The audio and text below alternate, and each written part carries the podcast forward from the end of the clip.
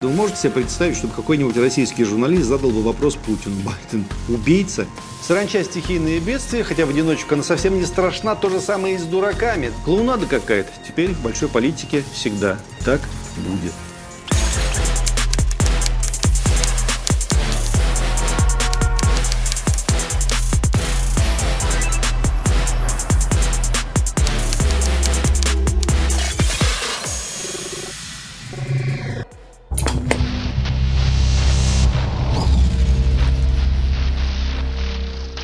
Саранча – стихийное бедствие, хотя в одиночку она совсем не страшна. То же самое и многоточие. Так официальный представитель внешнеполитического ведомства Мария Захарова процитировала в своем фейсбуке чешского писателя Карла Чапка. Она написала, что не помнит финал цитаты и призвала всех читателей найти его самим. В оригинале фраза заканчивается словами «то же самое и с дураками». Саранча – стихийные бедствия, хотя в одиночку она совсем не страшна. То же самое и с дураками. Давайте разбираться, что это за саранча. Отношения России и Чехии переживают самый серьезный за последние годы кризис. Сначала чешские власти обвинили спецслужбы Российской Федерации в причастности к взрыву на складе боеприпасов. В Арбетице в 2014 году в результате взрыва погибли два чешских гражданина, а жители нескольких близлежащих деревень были эвакуированы. Хорошая у ребят память, ничего не скажешь. Даже странно, что в этот раз без новичка обошлось. В этой связи Прага выслала из страны 18 российских дипломатов, как вы помните. В ответ Москва объявила персонами Нонграта 20 сотрудников чешской дипмиссии. МИД России утверждает, что заявление о причастности российских спецслужб ко взрыву в Рбетице является абсурдными голословными и надуманными. А за высылкой дипломатов из Праги стоят США и страны Европы, которые пытаются таким образом решить свои внутренние проблемы. Затем глава МИД Чехии Якуб Кулганик потребовал от России вернуть в Москву высланных чешских дипломатов, пригрозив в противном случае сократить численность персонала посольства РФ до аналогичного чешскому, то есть до пяти дипломатов. Такое ощущение, что речь идет не о большой политике, а об игре в пешки. Пять туда, десять обратно и так далее. А еще этот глава МИД Чехии в своем твиттере поблагодарил страны Прибалтики за солидарность в ситуации с Россией. По словам министра, прибалтийские страны всегда были, цитируем, очень близкими друзьями Чехии. И, проявив солидарность с чешской страной, они это подтвердили. Ну, кто бы сомневался. Спасибо вам, Литва. Латвия и Эстония за вашу решительную солидарность и за то, что вы с нами, так написал Кулганик. До чего же мила эта маленькая, но гордая русофобская спаечка. Страны особого назначения. Как там говорили про бурбонов. Они ничего не поняли и ничему не научились. Можно добавить, а помнят они только то, что им выгодно. Официальный представитель МИД Мария Захарова по этому поводу заметила, с Россией такой тон недопустим. Вот ее цитата. Я увидела заявление главы МИД Чехии, который заявил, что Прага не намерена раскрывать в Москве все детали расследования взрывов на складе. Товарищи, это и есть доказательство того, что вся эта история выдуманный, грязный, отвратительный фейк. Не получив положительного ответа от России на свое требование, Чехия официально объявила о сокращении численного состава посольства Российской Федерации в Праге, сославшись на статью 11 Венской конвенции и дав срок до конца мая. Вы вот 10 лет назад, дорогие телезрители, могли представить такой способ общения между странами? Одни раскапывают какую-то мутную, совершенно недоказуемую историю семилетней давности, Страны Прибалтики выражают в своих соцсетях свою солидарность. Глава МИД Чехии отбивает им поклоны в Твиттере, а наша глава МИД цитирует чешского писателя в Фейсбуке.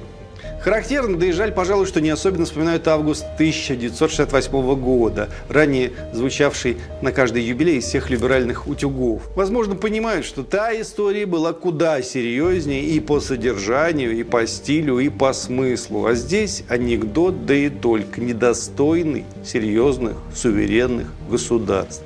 Помимо взаимной высылки дипломатов, конфликт между Россией и Чехией привел к дракам и протестам у российского посольства, а также всплеску бытовой русофобии в Чехии. Об этом хотим поговорить подробнее.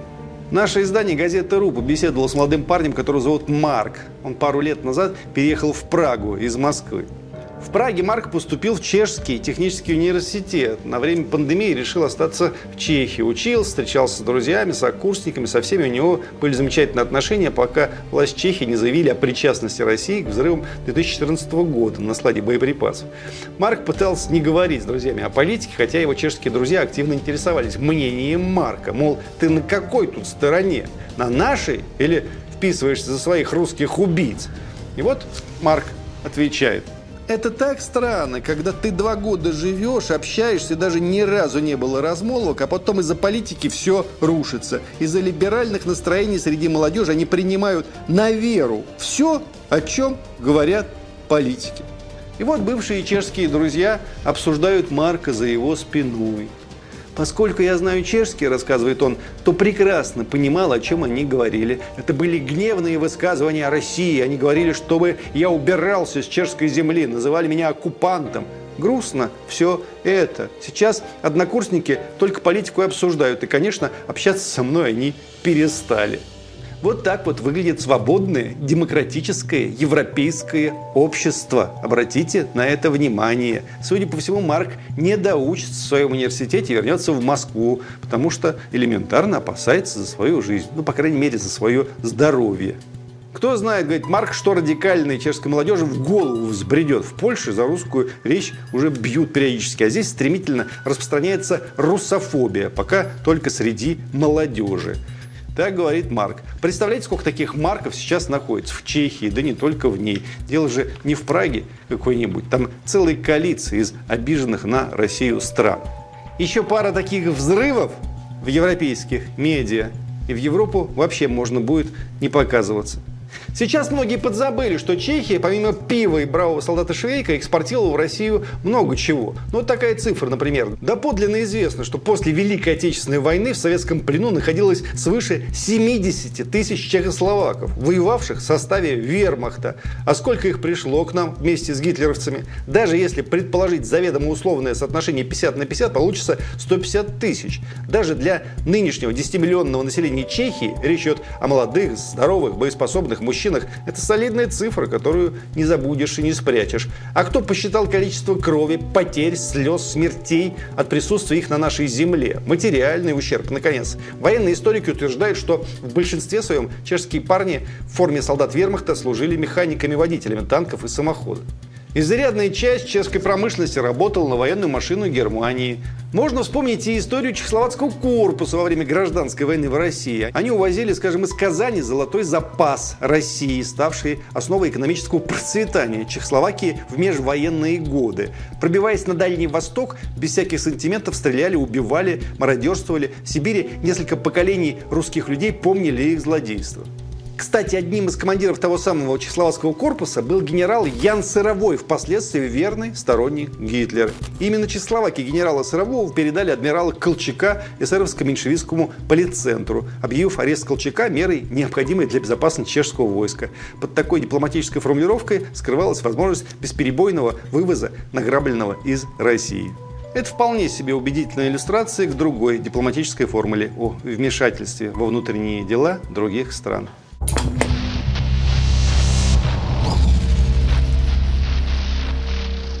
5 марта 1946 года Уинстон Черчилль произнес знаменитую фултонскую речь, которую принято считать официальным началом Холодной войны. А спустя 9 дней Иосиф Сталин дал оценку речи Черчилля в интервью газете «Правда».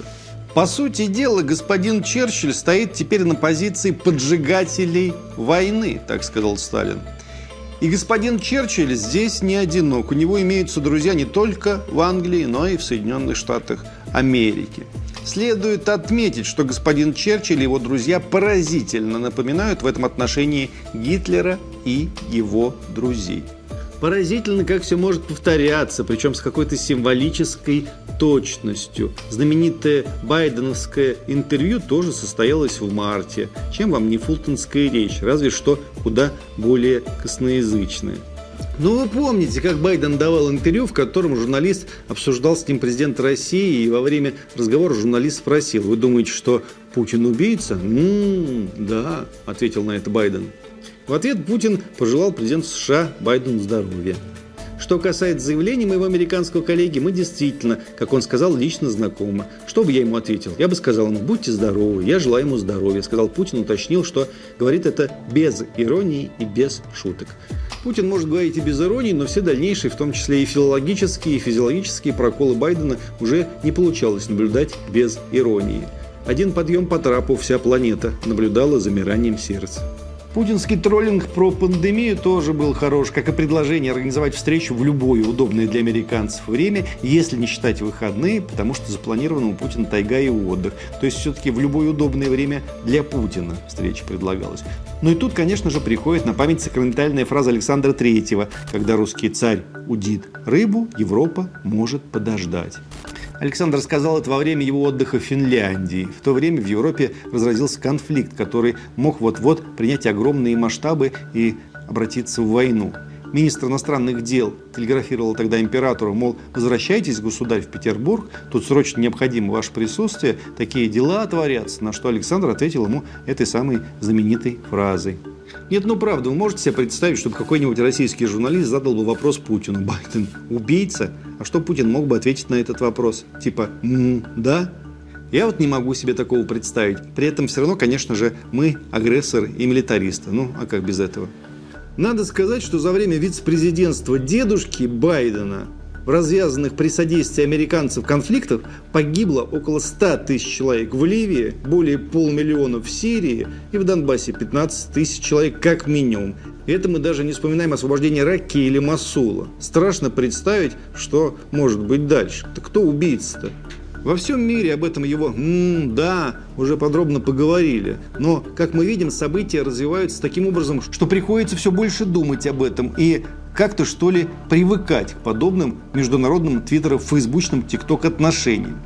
Привыкать к тому, что примитивный язык соцсетей перебрался в большую политику. Привыкать к тому, что слова больше ничего не значат, по сути. Есть ощущение, что теперь так будет всегда – кто-то на одном континенте будет косноязычно писать или говорить всякую ерунду, а на другом континенте будут гордо отшучиваться и чистить ружья, ядерные в том числе. Ммм, да, это, пожалуй, все то, что нужно знать про российско-американские отношения. Если вам в очередной раз будут доказывать, что мы там в Америке никому не нужны, так и отвечайте. Ммм, да. Америка о нас думает? Ммм, да. Конфликт с Америкой выдуман российским телевидением? Ммм, да. И вот уже молодые, бодрые навальнисты массово ходят по Петербургу и радостно кричат «Путин – убийца». Ну, вы за кем повторяете? Ей-богу, дети, вы вообще в своем уме? Хотите однажды проснуться в мире, в котором недавно оказался Марк из Праги? В этом мире вам не понравится, но будет уже поздно.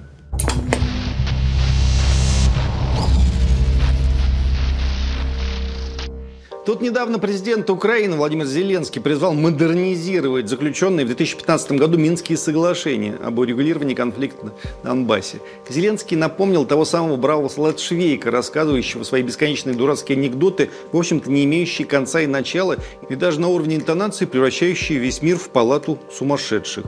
Вообще говоря, все это не смешно и никогда смешным не было. Ничего не регулируется, а только ухудшается.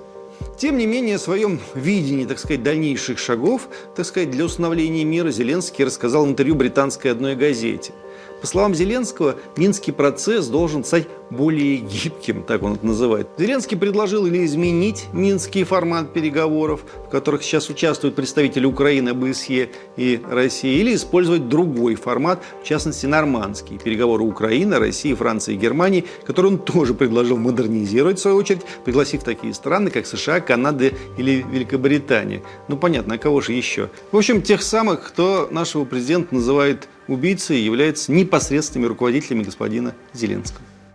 Еще интереснее наблюдать за попытками Зеленского встретиться с Путиным. Сначала Зеленский просто сказал, что готов встретиться с президентом России, сказав, что место для него особого значения не имеет. Ну и пригласил заодно Путина приехать в Донбасс. А Путин в ответ заявил, что Зеленский может сам приехать в Москву, если захочет.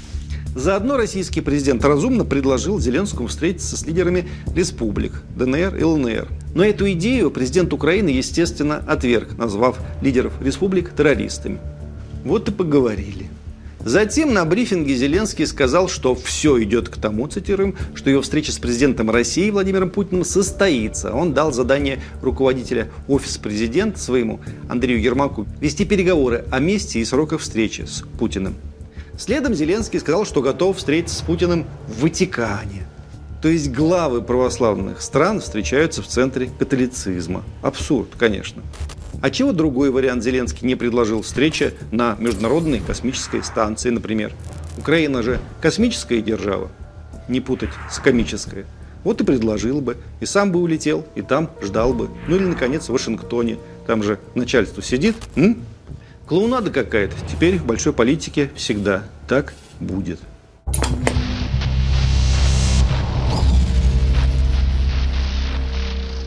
Следуем дальше по нашей мемасной политике.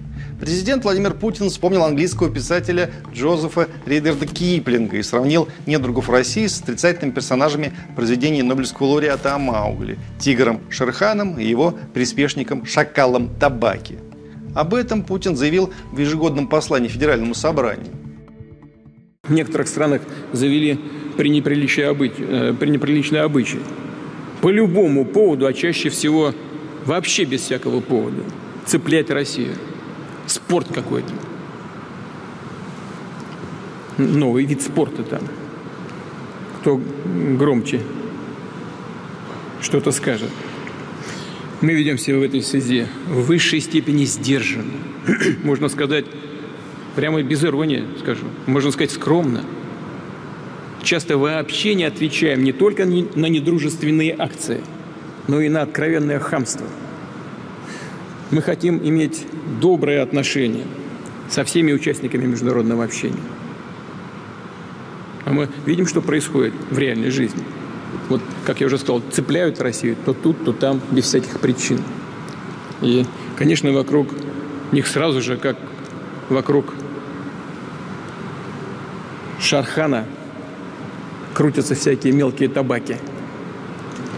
Все как, все как у Киплинга. Подвывают для того, чтобы задобрить своего суверена. Киплинг – великий писатель. Ну, в общем, наши либеральные СМИ тут же начали массово издеваться над всем случившимся, в том числе над словами о Киплинге и над самим Киплингом. Если хочешь, чтобы либерал возненавидел какого-нибудь писателя, то вложи фамилию этого самого писателя Путину в речь.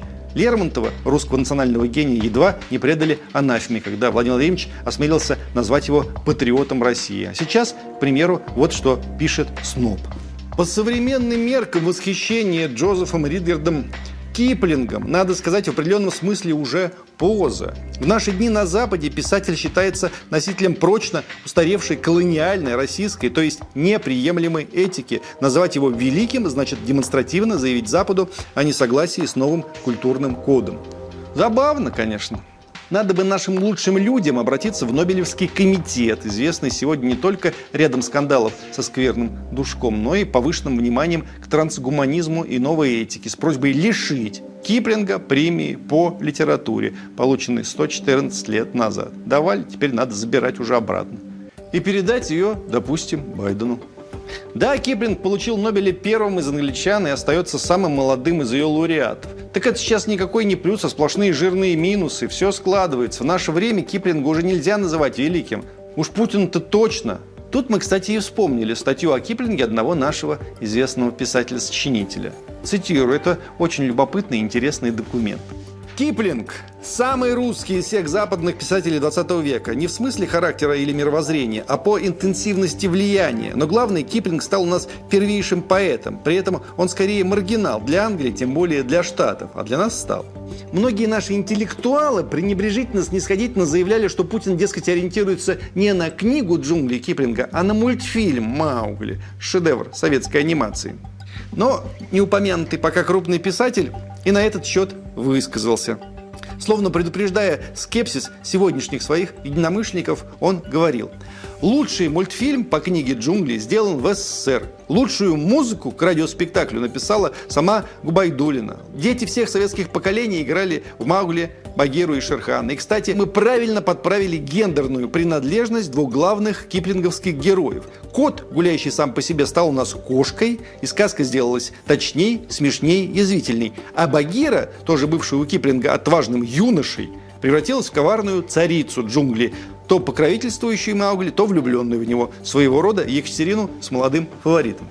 А заканчивается этот веселый текст такими вот словами – не хочу никаких аналогий, но те, кто считал Киплинга мертвым, сильно просчитались. Судя по ходу всемирной истории, он живее всех живых, и от бремени белых, не в расовом смысле, конечно, по-прежнему никуда не денешься. Если христианство не вспомнит о своей пламенной сущности, если не станет противостоять воинственной дикости, соль перестанет быть соленую. К счастью, этому не бывать. И Киплинг на этом пути лучший наш союзник.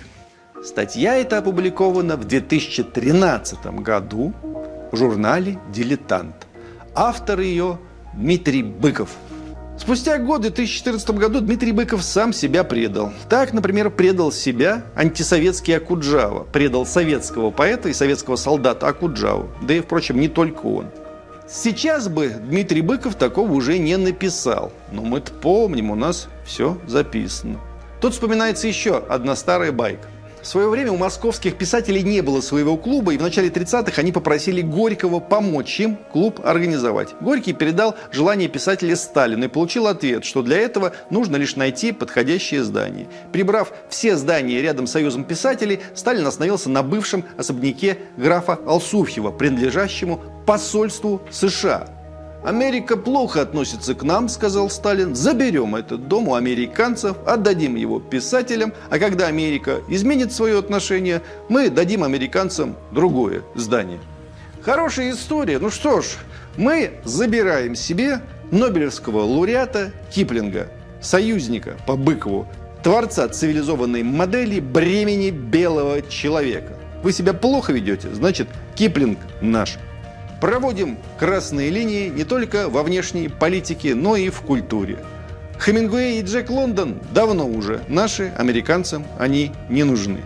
Россия – приют всех нормальных в этом ненормальном мире.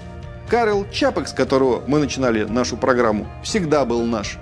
Думаю, Ярослав Гашек, чешский писатель и чешский классик, сочинил бы новые похождения Швейка, но уже похождения в компании Баширова и Петрова. Это была бы самая смешная часть эпопеи Швейка. Ну, для русских, по крайней мере, самая смешная, потому что здесь еще не утратили чувство юмора, а там утратили.